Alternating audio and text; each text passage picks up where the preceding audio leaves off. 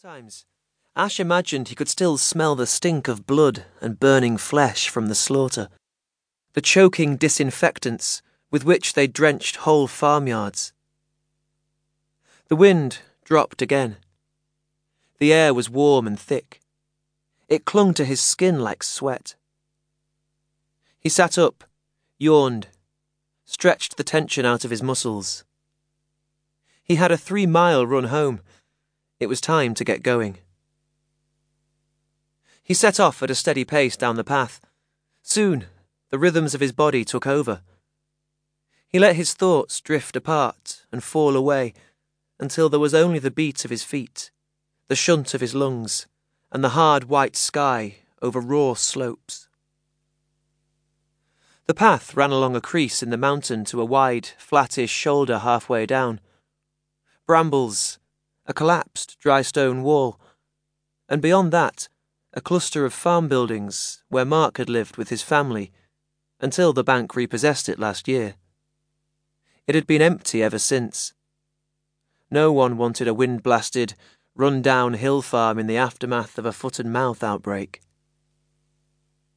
Ash concentrated on the path, tried not to look at the farm, not to think about it, not to remember.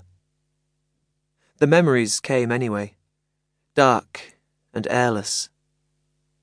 Tom Cullen, Mark's dad, up to his neck in debt, silently watching the carcasses of his slaughtered sheep smoulder in huge pits, his world falling apart. We should have seen it coming, Ash's mum had said afterwards, eyes full of tears and anger. We should have done something. But no one had done anything for Tom Cullen. A battered for sale sign hung on the gate. Beyond it was the yard, an expanse of cracked concrete edged with tall weeds and nettles. The farmhouse windows were boarded up. Around it stood several outbuildings, a rusted tractor resting on its wheel rims, a few empty oil drums. The old barn, its doors hanging on their hinges, its roof sagging. When they were kids, he and Mark had bottle fed lambs in that barn, turned the hayloft into a den. Once, they'd cornered a marauding fox in there, then, awed by its fierce wildness, stepped back and let it run free into the night. And in that barn, in the dead of night, Tom Cullen had knotted a rope into a noose, slung it over a beam, and. Ash wouldn't let himself think about that. Not that. He ran on and didn't look back.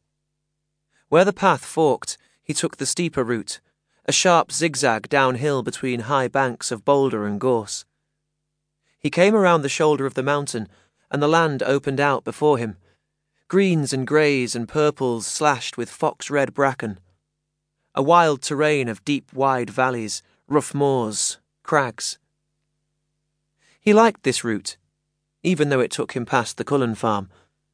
When Dad came home, any day now, they'd come running out here together. They'd camp at one of the mountain lakes, go canoeing and fishing and rock climbing. They'd worked it all out in emails and phone calls. But lately, Dad hadn't been answering his emails or his phone, and now he was two days late coming home. Mum was worried. She never said so, but Ash knew it and so he worried too. The house phones seemed to ring on and off all day, but the callers were never Dad.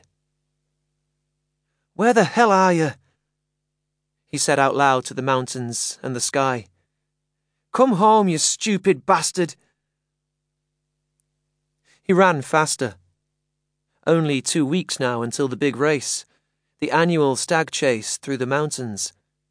He'd be the stag boy the lead runner chased by other boys. And Dad would be back by then. He'd be there. Ash would win. He knew in his heart he would. He was rubbish at most sport, but he could run like a stag, run like the wild wind. He'd win, and Dad would be waiting at the finish line, brimful with pride. The whole thing played out like a movie in his mind. He lengthened his stride, let his body do the thinking. Let it make the split second decisions about footfall and rock and route.